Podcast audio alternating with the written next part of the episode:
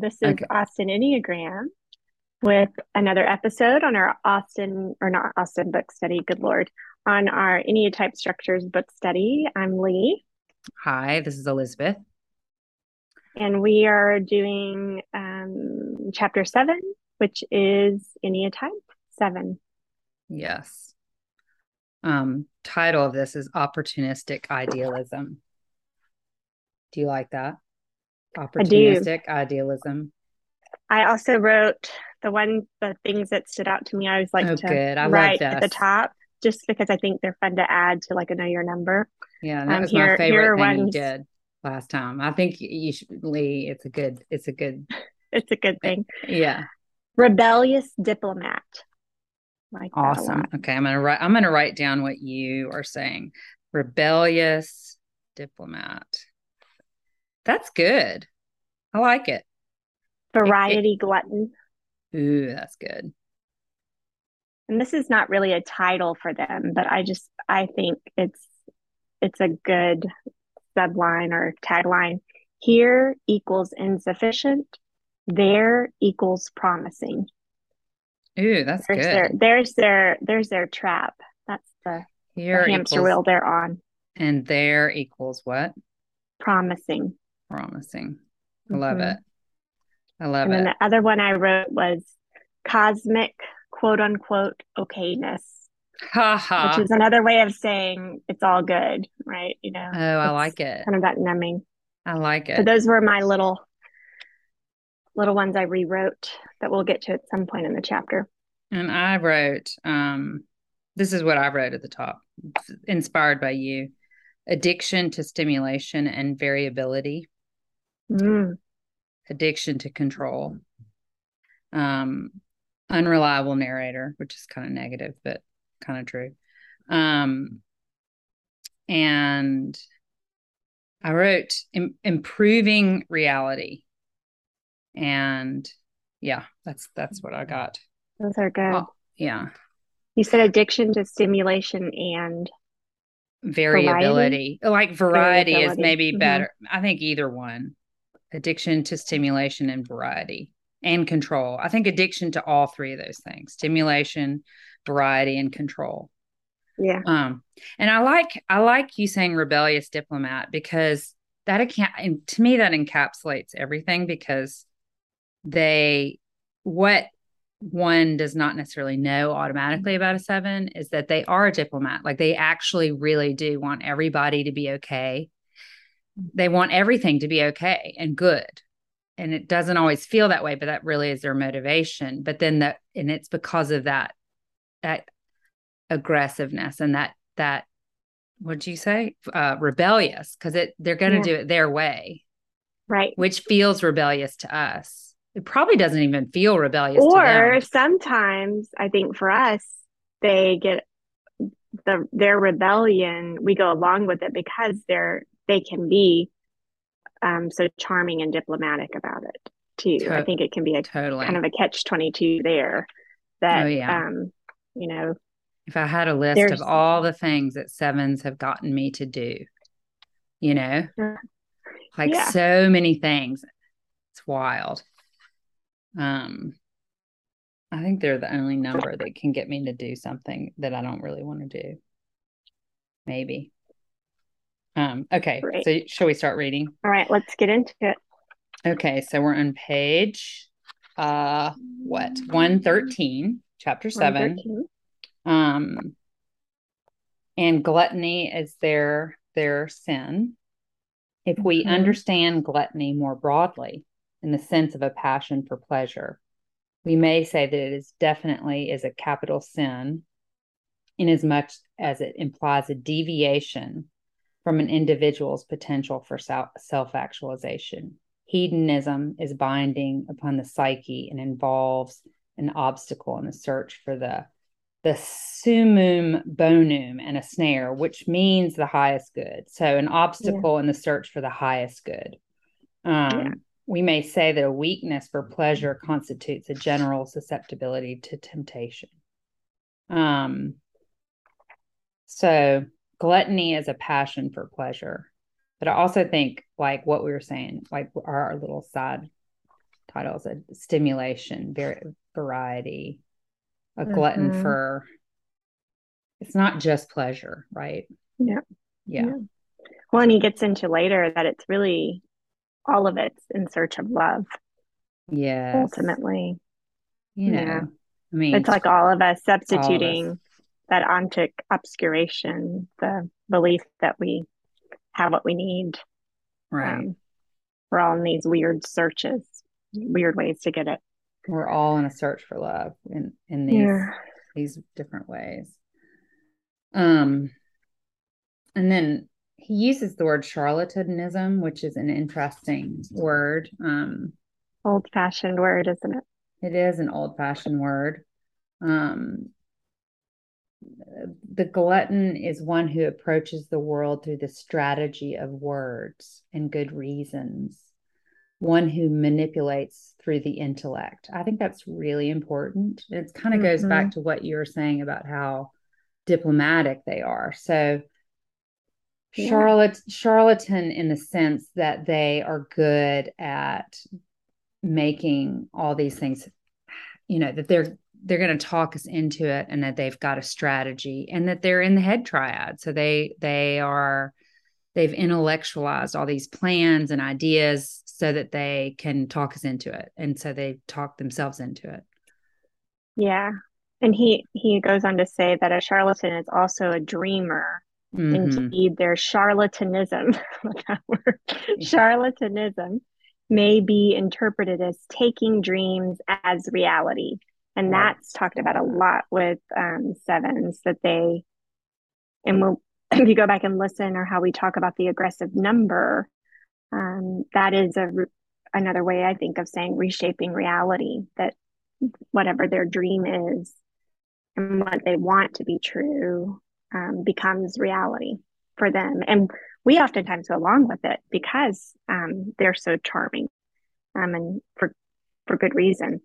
Right. And in some sense, you could say that, you know, all the stuff I've been studying about, um, you know, your story and manifesting, and like that we're living mm-hmm. in a dream, and you wake up to the fact that you're in a dream, and then you decide that, you know, you're going to take control of what that is and what you think about and what your thoughts are and blah, blah, blah.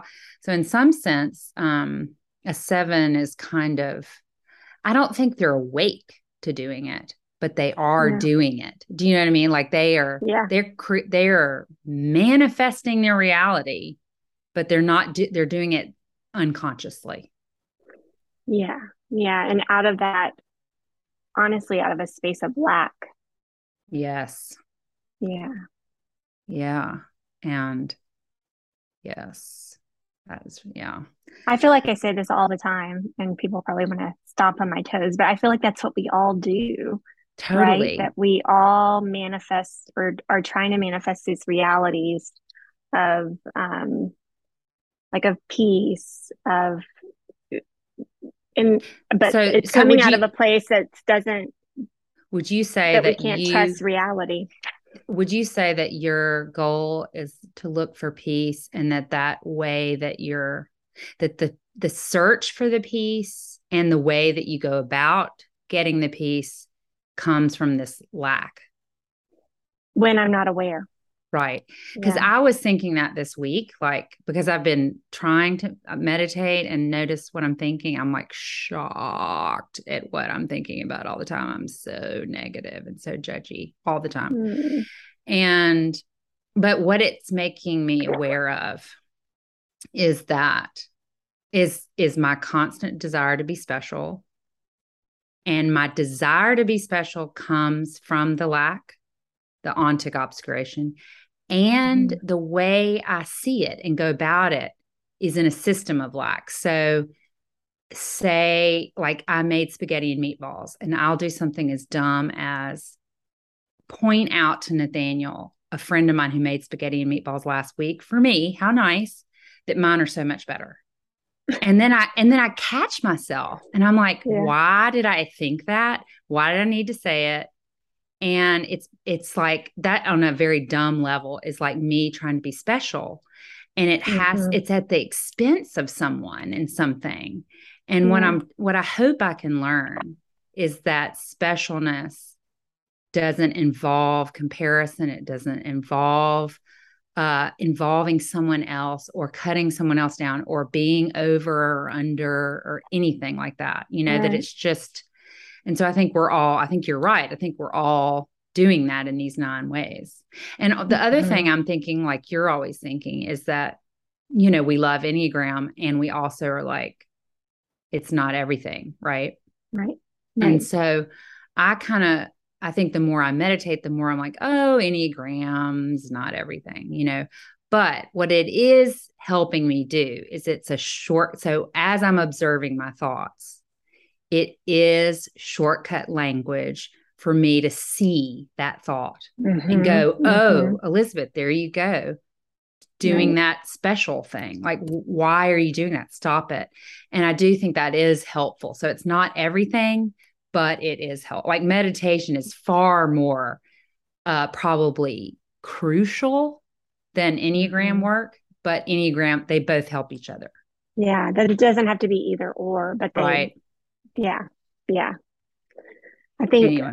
How you just talked about it is beautiful in the sense that it doesn't, um, it doesn't describe who you are. It just is this. It's this how you are trying to find what you need, and you've become asleep to the way that you're be- finding what you need. So the Enneagram helps you notice that you're comparing spaghetti and meatballs, and who knows how much energy you're using on something like that, and how that's happening all the time. All the time. And that's not what...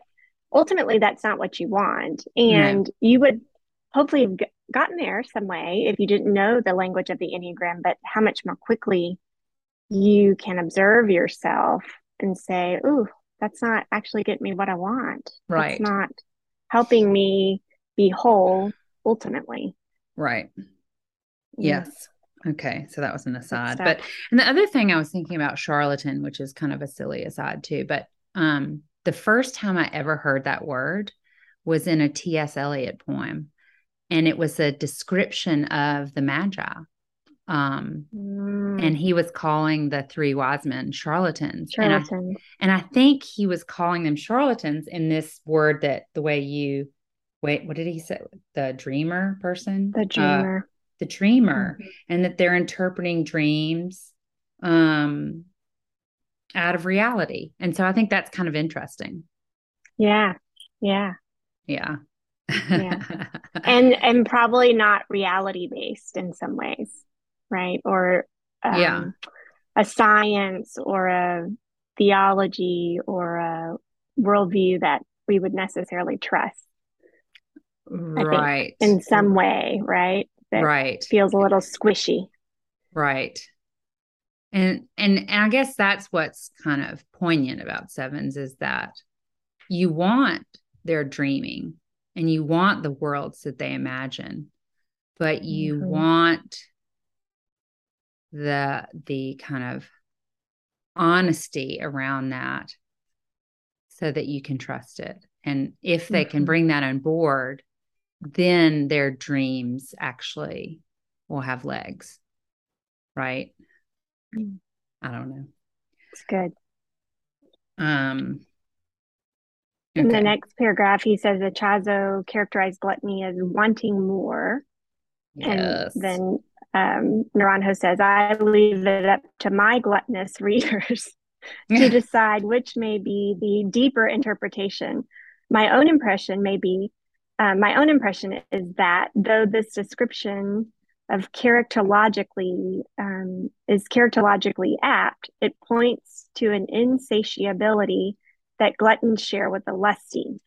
Also, although it is true that sometimes gluttons imagine that more of the same would bring greater pleasure, it is also true that they may characteristically, but it is also true that sometimes gluttons imagine that more of the same would bring about greater pleasure. It is also true that they more characteristically are not seekers of more of the same, but romantically seekers of the remote and the bizarre, seekers of variety, adventure, and surprise. Sorry, I butchered all of that.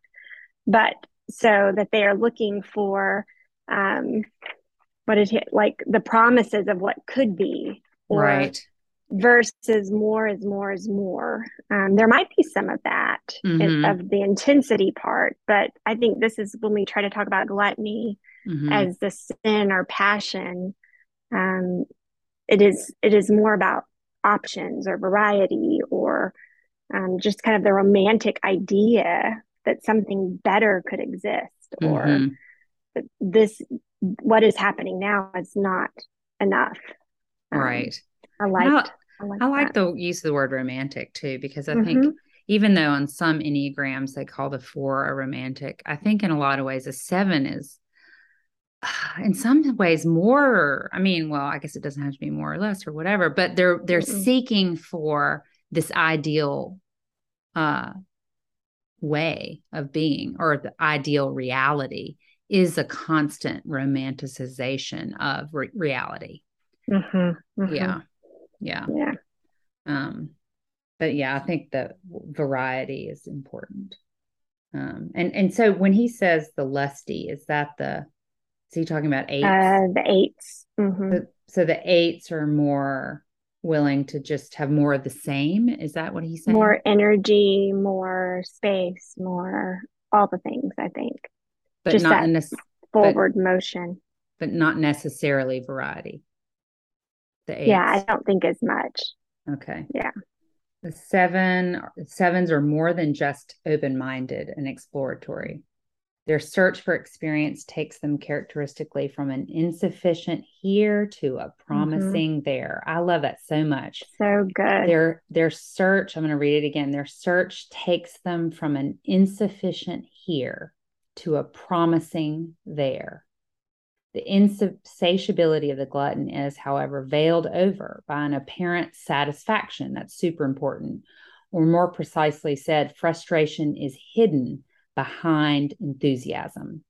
An enthusiasm that seems to compensate for dissatisfaction, as well as keeping the experience of frustration away from the seven's awareness. So uh, I love the way he puts that, that it's... Um, that the insatiability, um, that there is this like veil of seeming satisfaction, but it's really kind of this coping shell that they put on. And yeah, I can mm-hmm. feel it. Um, I think especially in sexual sevens, you can kind of feel that thing that they're putting on to make it okay, make it okay. And they kind of, you can sort of feel the tap dance a little bit, mm-hmm. Mm-hmm. but But yeah, I do think there's a, I think there's a certain, I don't think they think it's okay to be dissatisfied or something. It's like, I mean, I guess it's that running from pain thing. Like, so there's this, you know, they're always kind well, of ultimately coming,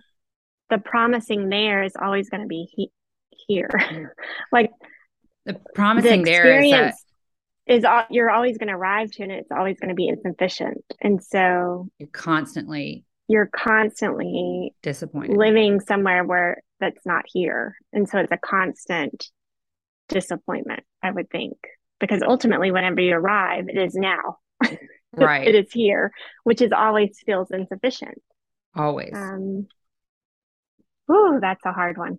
That's a hard one. And I would think that a, a very rigorous meditation practice would help that, because you would mm-hmm. just start to realize that all these thoughts you're having are about how you're going to form the future. How are you going to change it, fix it, form it, make it better? And you can watch yourself doing that and then realize like, okay, drop it, drop back, drop back, mm-hmm. drop, stop, empty, empty, empty, and see mm-hmm. if you can get to like just this non-fixing present self that just yeah. is sitting with it and not even thinking about what's next. Yeah. Hard. That's hard for them, I'm sure. Gosh. Yeah. Yeah. Hard for any of us, quite honestly. True. But if it's your true. fixation, my gosh. Yes. Um, um, let's see, what else did I underline for? Um, so whether in the question of food or other realms, the gluttony of the glutton is typically not for the common, but for the, mm-hmm. but on the contrary, for that which is most remarkable, for the extraordinary. In line with this is the characteristic interest in what is magical or esoteric itself, a manifestation of a broader interest in what is remote, either geographically, culturally, or at the fringes of knowledge. So mm-hmm. it's that, that, I think, things being on the edge, things being esoteric, all that feels like adventure, and it feels mm, like possibility, probably, mm-hmm. right? And that, it, it feels to me from the sevens we've talked to that all of that ordinary is a trap, or it can be a trap, mm-hmm. or they feel like it will be a trap um, if they get taken up with the with the ordinary. I guess this and is where fours and sevens that. really meet, right? This is where fours and sevens yeah. really meet. Yeah. You have a lot in common, I think, here. Yes. That avoidance mm-hmm. of the basic. Um, but we're avoiding yeah. the basic for different reasons. Me, so that I can feel special, and a seven so that they can avoid pain. Yeah. Yeah. Mm. Um, hedonistic permissiveness. And I think this is where a lot of sevens that I know get defensive um, because they mm-hmm. don't want to be perceived this way. Um, but it's, uh, it's a pleasure bias um, that's an avoidance of suffering, um, a permissiveness, and a self-indulgence. Um, next page, a characteristic laissez-faire attitude towards others.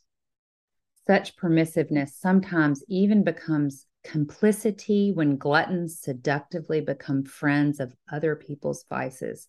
I think this is very important. So if you're permissive with yourself, he's calling this section hedonistic permissiveness.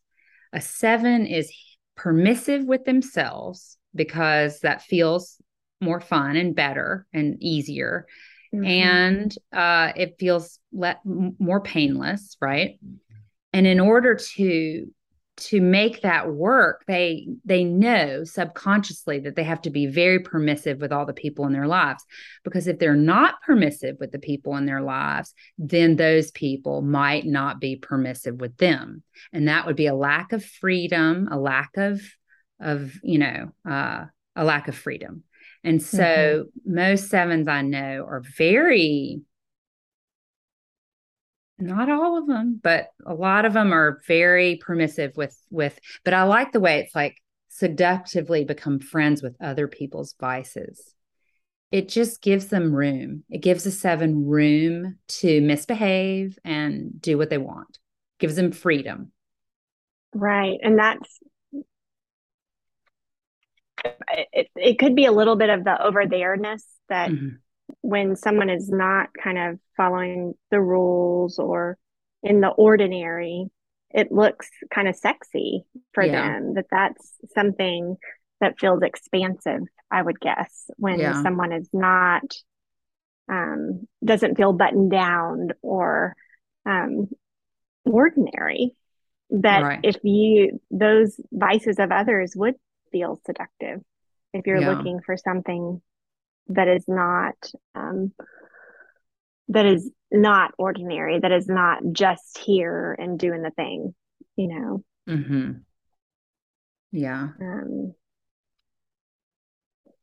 I I kind of wonder, like, when I, I can't help but think about my mother in this way, because I don't I wouldn't characterize her this way. I don't mm-hmm. think she's I don't think she's really, I wouldn't call her permissive with others. You know, I don't, I think she's not permissive with herself, and she's not permissive with others. And um, so I don't really understand where that fits. I don't feel that kind of hedonistic side of her as a seven. No. Like, I don't feel that at all. And, you know, so Rachel's like, oh, she's probably a social seven, and that's why she feels that way. And I don't know, but, um, right. but that's just my experience. And I've been round and round with her. with her about her being a seven or an eight, and she's really feels she's a seven, but, um, well, she, the second part of this, that second paragraph mm-hmm. feels a lot like her, you know. This, he also says that it indirectly impacts their exaggerated sense of okayness that the individual mm-hmm. develops as a protection of hedonism against pain and frustration. So their optimistic attitude that not only makes them and others okay, but the whole world a good one to live in. In yes. some cases, we may speak of a cosmic okayness in which the individual's contentedness is supported by a view of the world in which there is no good or evil, no guilt, no shoulds, no duties, no need to make any efforts, for it is enough to enjoy. So that isn't also a kind of um, hedonism, as he's saying, that mm. they're, it's all good kind of thing, or it, they're reframing to make it mm. all good according to their um, dreams, which we yes. talked about a little earlier. That's another um, kind of living into that kind of seductive point of view that discounts the now, the ordinary, when you mm-hmm. when there is a cosmic okayness or everything's good, it's all good. That's, it's nuanced, but that is a different kind of, I think, hedonism in the way he's talking about it, um, uh-huh. because right. it ignores it it ignores the the ordinary, and the ordinary involves pain and suffering and things that are not okay. Um, right. Yeah. Right. So it's kind of an optimistic attitude at all costs. That's the seductive, the seductive piece for them, for that, yeah. that bent. Yeah. Um, next, next category is rebelliousness, which is, um, good. I underlined seven mm-hmm. people, the ad- ideologists of revolutions rather than the activists. So the ideologists of revolutions teeth. rather than the activists. So they're very good at coming up with the ideas and dreaming the new world and talking us into their dreams in the new world. And then they're also very good at getting um, everyone to actually do, do those dreams for them. Mm-hmm. So they, you know, mm-hmm. they're in that head triad, and they come up with all of it, talk us into it, and then have their, uh, have all their, um, I don't want to call them, I'm trying to think of a word of all the people that kind of work for you. Little Your, worker bees or, I yeah, don't know. Yeah. Um, well, we just join on, join in. We because do I think join there's, in. There's something in all of us that would like Their, their world. world. Yeah, we do. Yeah. We want it to be, we want to feel better, and we want the world to be better. And so they, we do, we are enamored with this vision. We do want right. to join. And a lot of times, be- I mean, that's what I will say is when it works out, you're so grateful for them, you know, like when the- you've somehow allowed your restraints to fall away. Exactly. You know, I think that's why I've always been drawn to sevens, is it kind of gets me out of my rut. Right. Yeah. Even yeah. though it's their it's their rut that I'm hopping into. Um, that's funny. It does get me out of mine. That's good. That's that's good. We feel restrained. Um, um beneath that is kind of where um I got that word diplomatic. He says that Enneatype seven is typically not typically not oriented towards authorities. It might be said that the glutton has learned early in life that there is no good authority, yet they adopt towards authority an attitude that is diplomatic rather than oppositional. Right. I guess because oppositional wouldn't get them their dreams most Definitely. of the time, right? They just kind of um, find a way around it in yeah. a diplomatic way. And there, it's squishy like that. It's hard to, it's hard to put your finger on it. Like mm-hmm. as Um, like the, a lot of the sevens that work with me, um, man, it's tricky. It's tricky to figure out how to, um, how to fit them inside the rules. They find their way in, in a very diplomatic way before you know you've been kind of gotcha'd that, oh, shoot, you know, because yeah. they, they're, it, they're, it is an opposition though, but they do it diplomatically, and you're not going to tell them what to do, but they're going to, you're not going to realize that they're saying, you're not going to tell me what to do. Exactly. Exactly. Yeah. They're br- kind of brilliant Tricky. at it. It's um Ugh, so hard. Yeah. Um, yeah. I mean, I think to be oppositional is just to, that's to, that's not safe. That's not good for them. Like they don't, that's not appealing. They don't want that mm-hmm. kind of direct Uh, opposing or the fight or the conflict. So they're gonna make, they're going to get their way or get, uh, get their own, do it in their own way or do it with their own rules or outside of the rules. But you're, like you're saying, that you're not going to really and, notice it. Um, because it's kind of coded in that charlatanism. You yes. know, their opposition is, has the, a coding of what we just talked about, that we're yes. all, we all want to get on board with it. It makes, yes. you know, and then before you know it, you're on board and they don't have to follow the rules.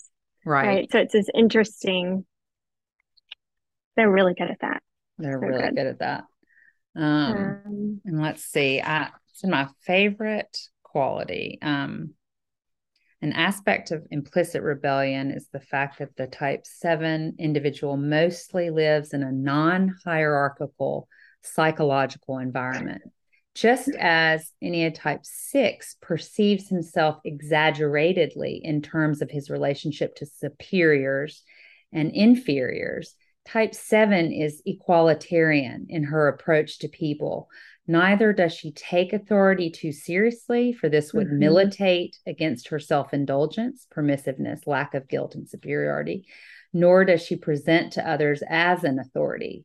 Um, except in a covert way, which we're saying, um, which seeks to impress while at the same time assuming the garb of modesty. Yes, yes, yes, yes, yes. Garb of modesty. That's a good one. So that's a complicated thing, because one, when I, I, one of my favorite qualities in a seven is this kind of non-hierarchical quality of them. And um, they really do kind of see um, everybody as kind of on the equal footing and and part of the soup and part of the texture and the quilt of life, and uh all, everybody is part of the, the dream, and everybody can be used for the dream, or but you know brought on to the dream. And so the good side of that is that they're not really um snobs, and they're not really putting themselves over or under people. They're just kind of trying to enact this vision, and they see all people as possible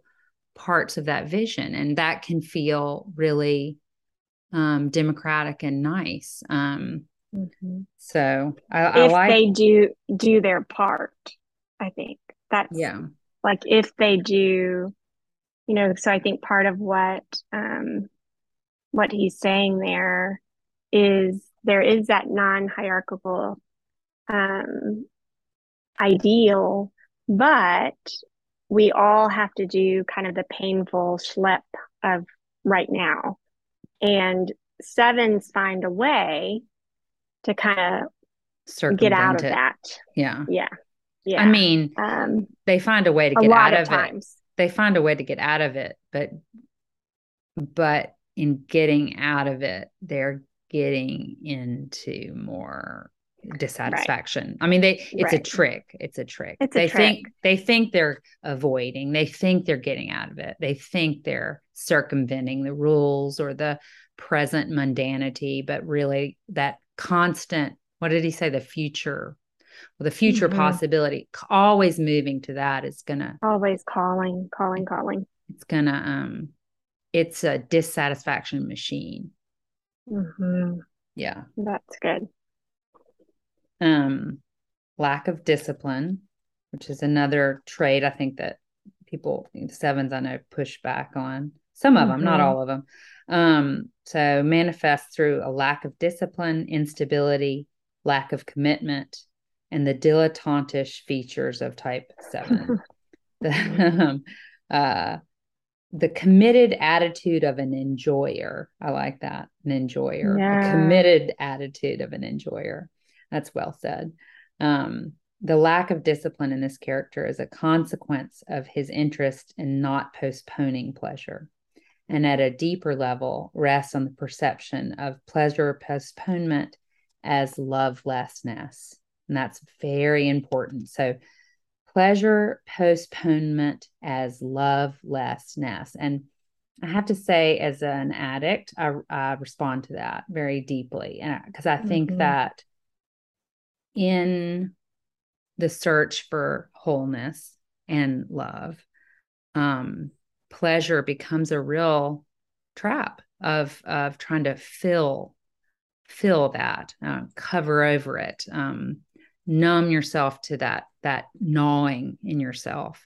And mm-hmm. so um, I feel like in a lot of ways, sevens are really good at setting up a system, and the, being in the head triad helps them do that.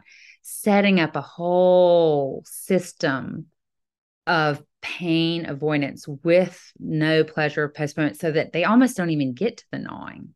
I mean, they do eventually when they crash, but that doesn't always mm-hmm. happen.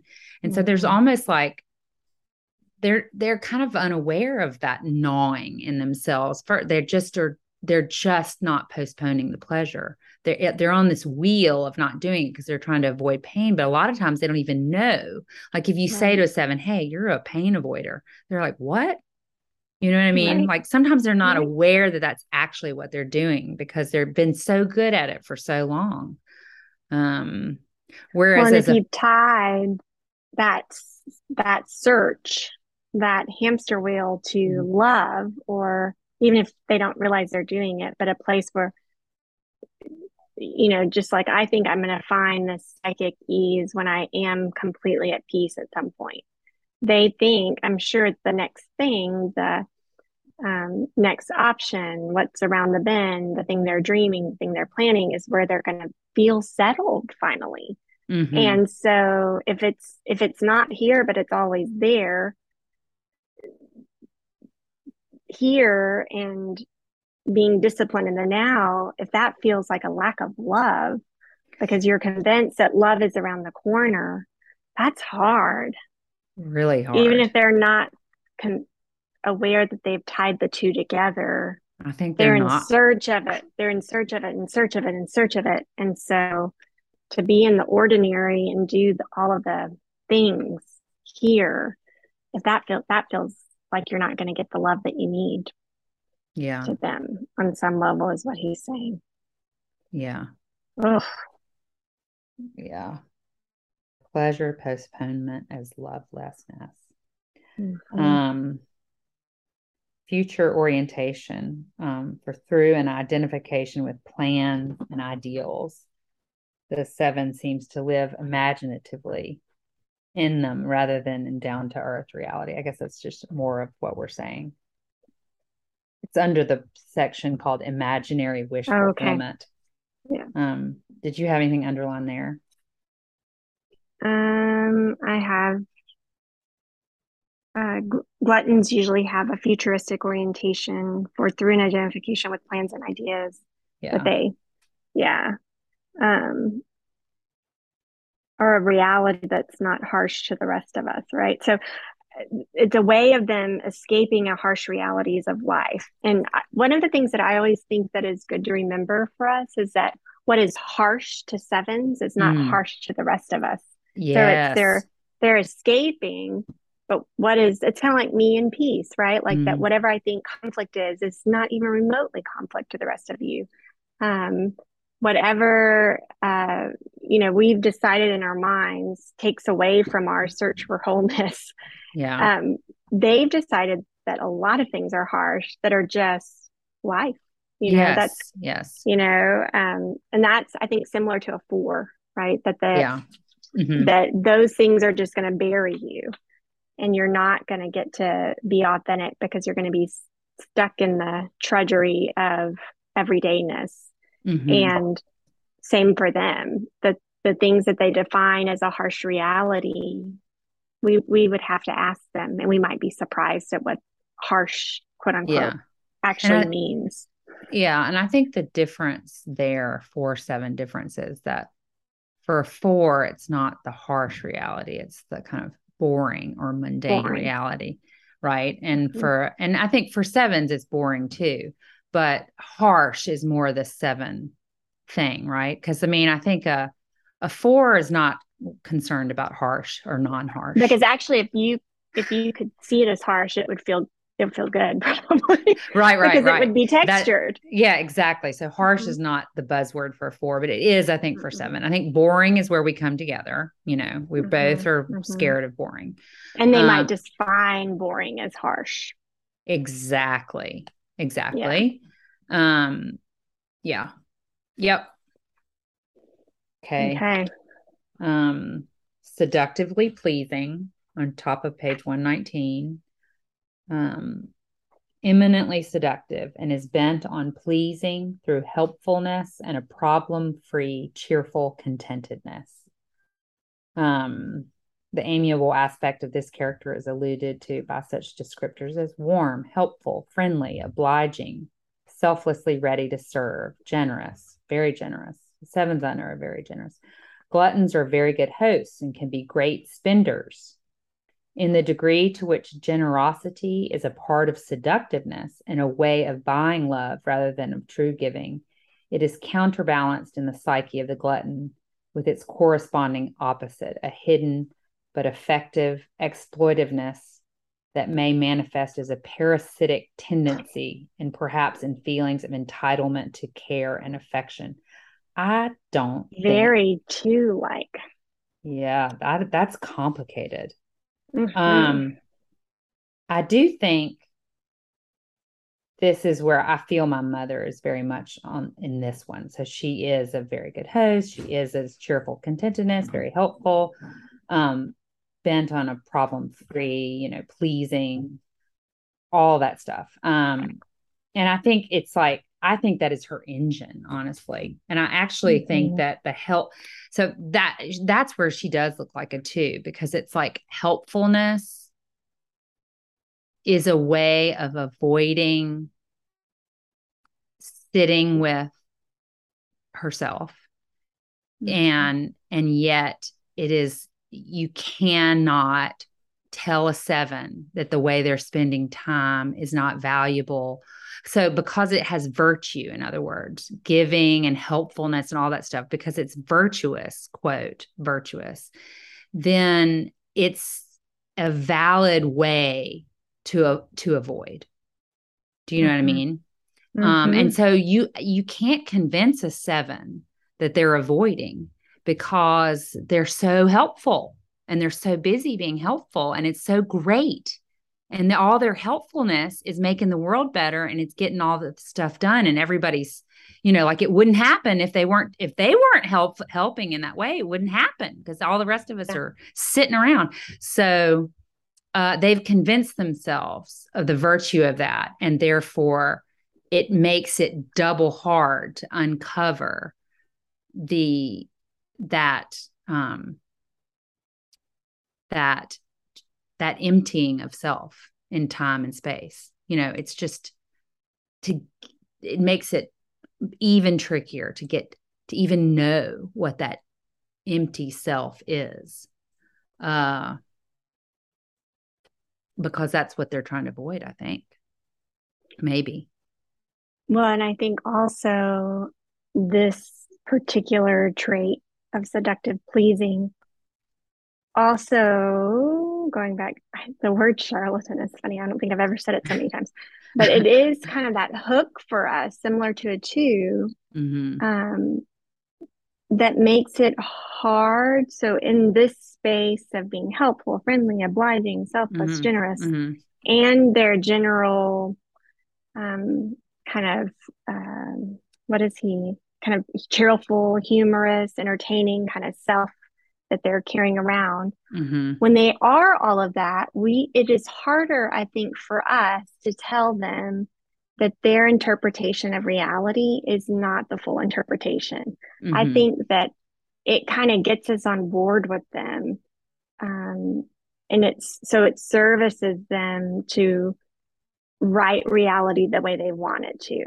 Like yes. it, it's in service to um, to their goal of not being here in the ordinary, even Spirit, if it seems like they're doing the ordinary yeah. and doing the serving and doing all of right. that. It's just because you underneath yeah. it there is a seductiveness of like char- almost charming us all into um then going along with their, what did he call it earlier, their um dreams for reality. Right. That it's harder for us to push back against this right. space. Because they're um, so, they're working so hard. They're working yeah. so hard and they're being so charming about it.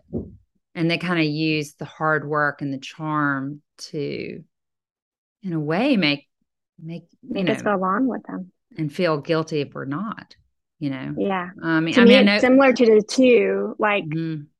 that virtue thing of they help, don't have any needs. Yeah, mm-hmm. It's this interesting. Um, it's it's a um, it is an armor that's hard to push against when someone's being of service.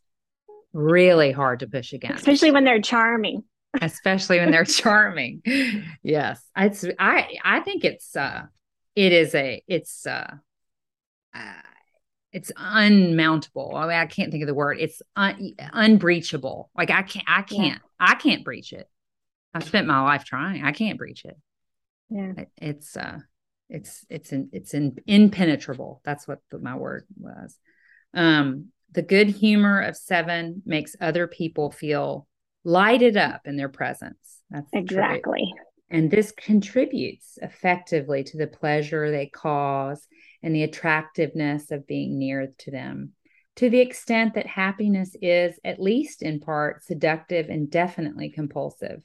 The happy bias of a seven, as is, as in the case of the three, is maintained at the expense of the repression and avoidance of pain, and results in an, an impoverishment of experience. So mm-hmm. this is what, this is another thing that feels impenetrable to me, because how can you tell someone who is addicted to variety and, and pleasure and, and all these things, um, intensity, you know, that they have an impoverishment of experience, you know? And, um, I, I think it's pretty, pretty hard for them to see that when you are managing, fixing, and creating reality all the time for yourself and everyone else, you're, it's hard to not believe in it and, and, and step back and say, uh, maybe my, maybe my take on this is wrong, or maybe it's not wrong, but it's not all the way. It's not all the things either. Like maybe it's more expansive. Maybe the dream is more, it's different, or it's subtler, or it's quieter, or it's slower, you know? And I think, but so what happens is the, we can't, we can't, someone, when you love a seven, you try to tell them and they can't hear it. So you stop trying to tell them. And that's why there's impoverishment of experience, because there are people who've stopped trying to, to reach mm-hmm. you. Um, yeah. I mean, do you agree with that? Yeah. I mean, I, that part I haven't had as much experience with. I don't have as many sevens in my life as you do. When I read impoverishment of experience, um, what I think about with sevens is this happy bias that they think is the greatest good. Yeah. Right. That they is really just a teeny tiny part of it. And they never mm-hmm. allow them actually the um, greatest good includes the harsh and the pain and the whole of, of this slow um, and how like the impoverishment of missing out really on life. And, and I think the Enneagram is telling all of us the ways that we are asleep to life. Oh, yes. You know, that we, because we're so habitual in our decision to make um, our wholeness in the weird ass ways that we've decided to be whole. And for them, it's that everything will be okay out there or over there. Or if I just experience this part and make reality this, when reality is a whole lot more and uh, full of goodness, even the painful parts. Or just the isness of it. All like, of it. Just, all of it. Just, just the being th- of it.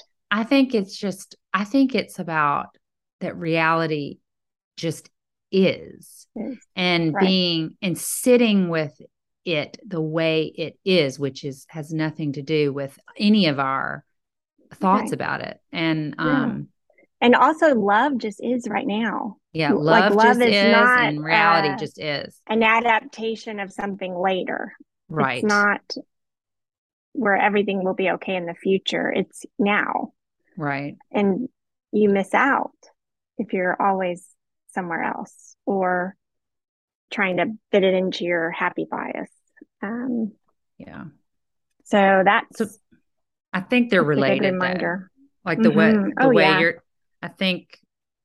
I think the making over of reality in this way is what we're trying to, as friends of sevens, you're trying to just say, oh, but it's also a little bit this and then that.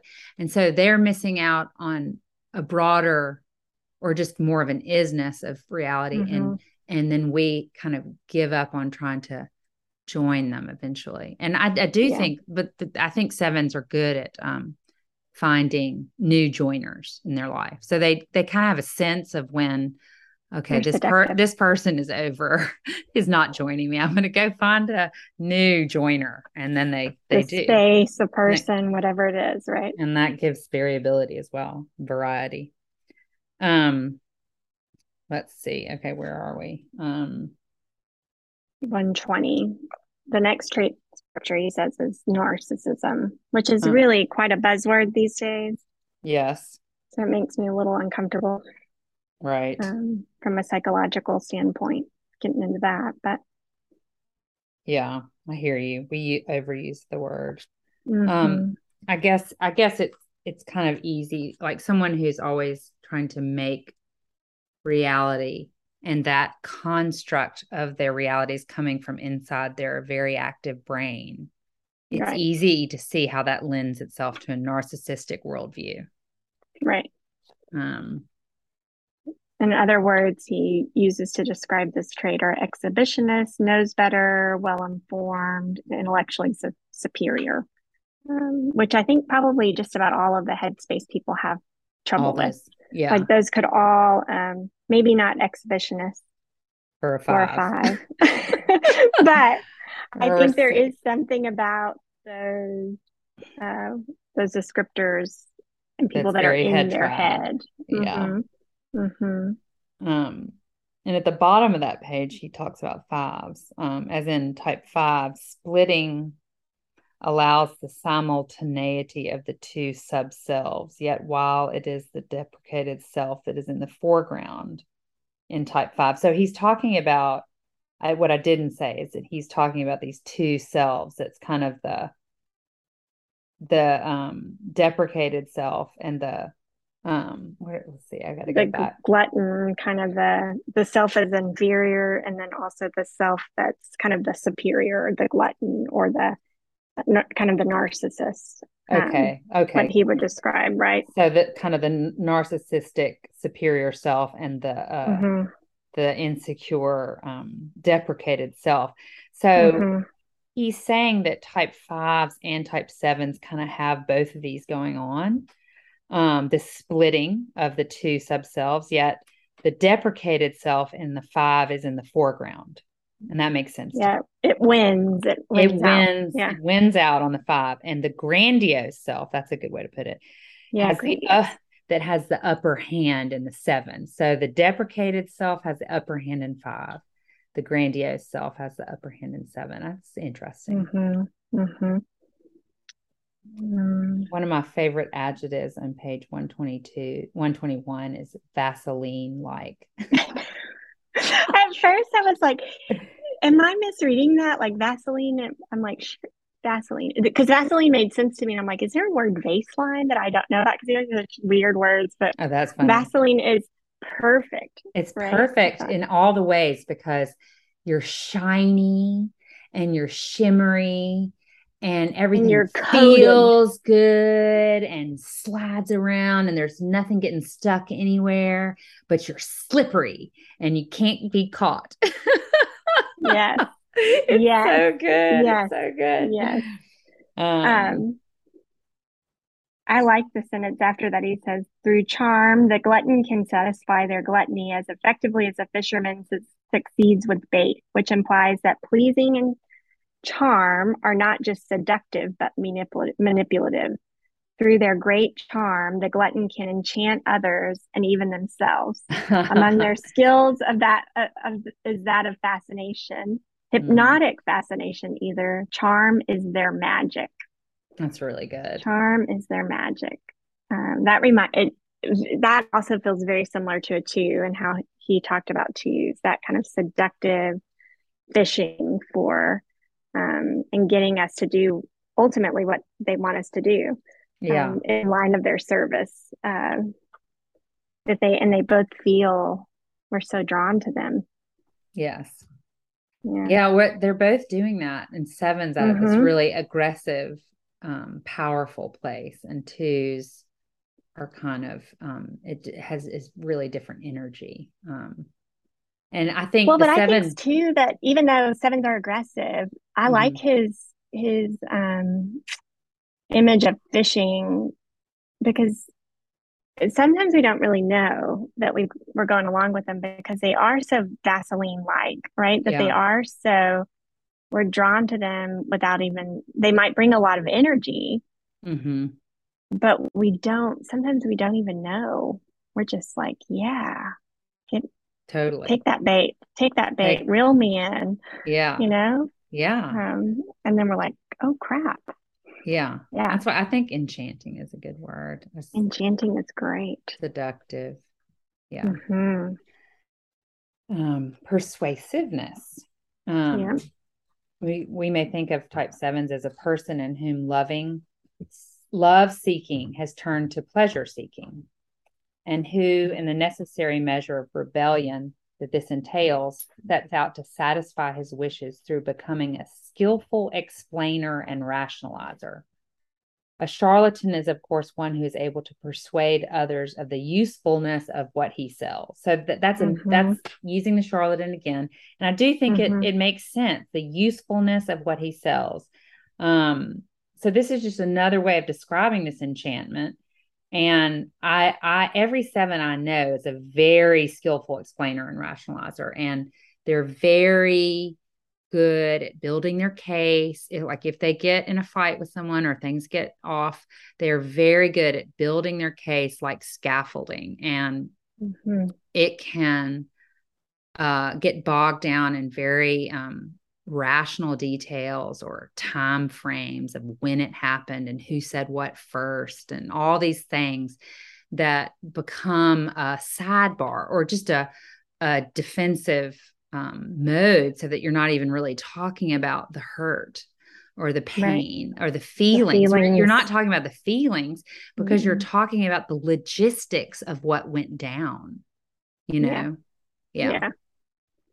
Um, yeah, their persuasiveness with, with their logic when they're backed into a corner. Yeah. Mm-hmm. Charlatans like to influence others through advice. That word, it, crack, it just cracks me up. I know. I kind of oh, I like it. I think the T, the T S Eliot is my intro to that word. I think helps me like the word. Mm-hmm. You know what I mean? I just, I think I think of it for some reason from as a young person, I kind of um, have the negative, like um, I, I associate it with liar or um, kind of skeezy, um, slick back kind of, I'm going to sell you. Yeah. Um, yeah. No, I know. Oceanfront property in Arizona kind of thing. Right. Um, and so, yeah, but I like, I like thinking about it as kind of dreamer, more of a dreamer piece. I think I think about charlatan as someone who is trying to, trying to, maybe not trying to harm others, but doesn't really care at all if they're, what they're selling leaves other people in the dust, right? Or what they're up to harms other people. Right. And I or don't at least think, that's my, my yeah. baggage with it. And I, I think I agree with you. And I think that every seven I know Uh, really wants to to sell you something good, and they mm-hmm. want they want to improve the world, and they want mm-hmm. everything to be good, and you to be good, and everyone to be happy, and everyone to be doing their best. And so it's not that they're trying to sell you bad goods. It's just that the they have convinced themselves that the goods are good. Yeah. And may and they and we may not feel that they're good, and they may right. not be able to see how they're not good for us, you know. Mm-hmm. So there's a real yeah. difference there, because oh, the mo- their motivation, I think, is typically um, very benevolent. Well, and they're looking for love. Yeah, I mean, ultimately, at the end of this, the, yes, whatever is around the corner will be where they feel loved and whole. Um. Along with a manipulative motivation to influence others, we may consider the high intelligence, high verbal activity, mm-hmm. capability of suggesting, and so forth that usually characterize seven. So, yeah, yeah, oh, yeah. I, I feel that a lot. Um, yeah, this the fraudulence is the next next last section, one. last one. Um, I thought that the, we have discussed the polarity of feeling okay and better than okay, and of being at the same time driven by an oral passion to suck at the best of life. I like that. Um, uh, a confusion between imagination and reality, between projects and accomplishments. That's good. Yeah. Potentialities and re- re- realizations. Then we have encountered a pleasingness, a persona hiding anxiety. Yes, that's really important. A persona hiding anxiety. Yeah. Which they cannot admit to themselves. A smoothness hiding aggression. A smoothness hiding aggression. A generosity hiding exploitativeness. Really powerful. Mm-hmm. Yeah. That's They're all just ways of, I mean, not all just ways, but that's another way of that they buy into their story. Yeah. They buy into it, that their um, projects and accomplishments get mixed up. Realities and potential get mixed up. Um, yeah. And the last part. Um, do you want to read anything? Um, I have, uh, of course, we may attempt, we may, we may understand gluttony as an attempt to fill emptiness, which is what we're all doing there, using gluttony. Um, and gluttony fraudulently covers up the insufficiency with a false abundance. So it doesn't, it's not working. Right. Then that third paragraph, Uh, he talks about the confusion between love and pleasure fails to bring about the deeper meaningfulness, meaningfulness than that of the immediate available. A sense of inner scarcity is also, of course, supported by alienation of the individual from his experiential depth, which would be now, in the now, which mm-hmm. occurs as a consequence of the hedonistic need to be to experience only what is pleasing. It is nurtured also by the implicit fear that permeates the Enneatype in its soft accommodatingness, a fear not compatible with living one's true life. It is also supported by the manipulativeness, which, just as the Enneatype eight, presupposes the loss of true relationship and divorcing of oneself from a sense of community by the fraudulent sense of community um, that is part of seductive charm. So that's, it's really, lot. it's a lot, but I think, I think it's, we should try to unpack it, because I think this concept of a fraudulent sense of community um, mm-hmm. is really important. So d- a divorcing of oneself from a sense of community by the fraudulent sense of community. However, however much it's masked, however much their sense of lack is masked by their amiability, their cheerfulness, their mm-hmm. okayness. Mm-hmm. Um, ultimately they don't have, I think maybe kind of going back to what you were talking about earlier, Elizabeth, that because they're so Vaseline-like, um, it's hard to kind of get in there to yeah. this so kind of, of the you... slipperiness of that. The charm of who they are mm-hmm. makes it hard to take the whole reality of yourself to them mm-hmm. or to know the whole reality of who they are. And there's not a lot of community in that if they're always um, oh, the okayness of everything, or and that um, and, a, and a real sense of community comes from that mutuality mm-hmm. of um, mm-hmm.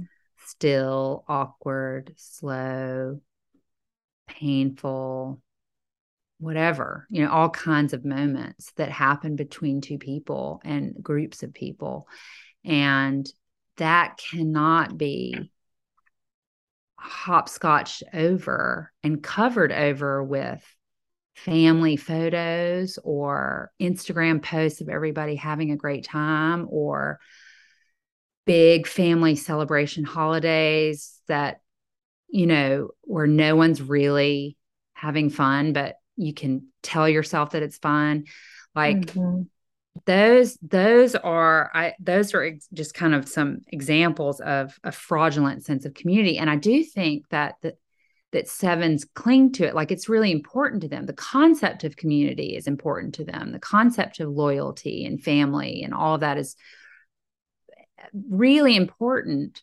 And so they're managing it in this way through events and parties and, you know, photographs, experiences. That, yeah, ex- that, that doesn't include the grit um, that holds the bricks on the wall. You know, it's like, it's, it's, I'm not saying that sevens are not capable of, of making that happen, but I think typically they confuse the fun Thanksgiving gathering for deep relationship or, and, you know, and for love and for you know, love. That, um, if you have decided in your head, this ideal of what will make you feel loved as the experience that's around the bend or whatever imaginative, dreamy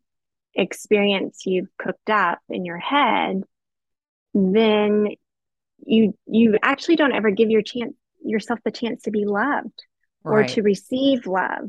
Um, because we all know the moments that we've probably felt the most loved is when we are at our most vulnerable or Absolutely. Maybe not at our best for sure. But that's when we really get to experience what it means to be loved or be reminded of that. And it seems to me with their equ- equating, um, equating lovelessness with the ordinary, mm-hmm. that, that this piece is, is, it's hard. The communal piece is hard for them because it is, it's something else. It's something that's not here yet. It's this ideal. Um, yeah, I mean, the actually will never make for them. I don't, that can't be. Yeah, I mean, the the moment I think where I felt the deepest connection with my mother, and I think she would agree that she felt the deepest connection with me. So there was not a, there was real community in this moment.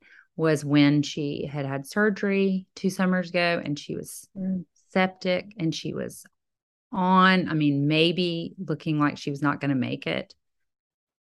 And it was in the middle of COVID. And I had a lot of misgivings about getting on an airplane and all of that to go into a hospital and like bring this world to her. You know, like I didn't feel like my presence there would be, I thought it was unsafe for me to mm-hmm. go, not for myself, but for herself and for the hospital. Uh-huh. Yeah. And so I, anyway, I ended up going because I, I, everyone talked me into it. And, um, and also I was scared she was going to die, honestly. Mm-hmm. And so at that mm-hmm. point it was like, okay. Um, but she, I had to like carry her into the bathtub and bathe her and pour water over her and, you know, rub her. And she could not, she was so weak. And um, mm-hmm. she was at my, she couldn't, she was absolutely. She was dependent. Know, she was dependent on me. And I loved her. And she, she felt that love. And she talks about it to this day of feeling the love in that moment so intensely. And so that's like, I mean, that's all we're saying in this whole podcast, yeah. really, is that, yes. that we love the seven, even though all this words we're using, these are not our words. These are Naranjo's words. It sounds like we don't love seven, but we love the sevens in our life because they bring this beautiful, mm-hmm. ideal world, and they believe in that world, and they want to make that world happen now. Right. And we love them, and we're really only able to truly love them when they can let us, which means um, a lot of a lot of things have to settle down and stop. What I was just saying to you is that my mom, um, she had some friends in her life who kind of like it when she's sick, um, because then they, they feel she's more accessible, and that really hurts her. And so what I'm, mm. I'm not, what I want to say here is that I'm not talking about that. I'm not, I obviously do not want my mother to be sick. Um, I want her to be well. Um, and so my story, I just want to be clear that my story is not about wanting her to be weak or sick. I want her to be whole and completely herself. And what you well, were just saying, what were you saying? Well, I was just saying, it sounds like how y'all talked about it since, that it was, um, that in somehow for you, it captured that ability to connect to her, but also for her, she felt really loved. Um, so I think it's almost, I mean, that's a pretty extreme example, obviously, of building those, um, spaces of uh, opening yourself for love. But if sevens can find those spaces in their life or in their story and settle into um, where things were not okay or not the dreamed up vision of what they imagined love would be, but they experience the depth of love in those messy moments, that's, I think, where they have to kind of burrow, burrow in, right? To remind mm-hmm. themselves that it is here in the harsh, in the um, however ordinary, whatever they describe it as, that that she, that was a meaningful place of being for her. It sounds yes. like to me, even with, even with all of the other hard, horrible things that were happening, um, that connection and openness and care between the two of you, um, in some ways kind of eclipses in a different way of what a seven, right? But that, yes, you know, yes, I don't know. Mm-hmm. Yeah, that's yeah. good. Thank you, Lee. Mm-hmm. I remember when I was a little girl, our house caught on fire. I'll never forget the look on my father's face as he gathered me up in his arms and raced to the burning building onto the pavement. And I stood there, shivering in my pajamas, and watched the whole world go up in flames. And when it was all over, I said to myself, is that all there is to a fire? Is that all there is? Is that all?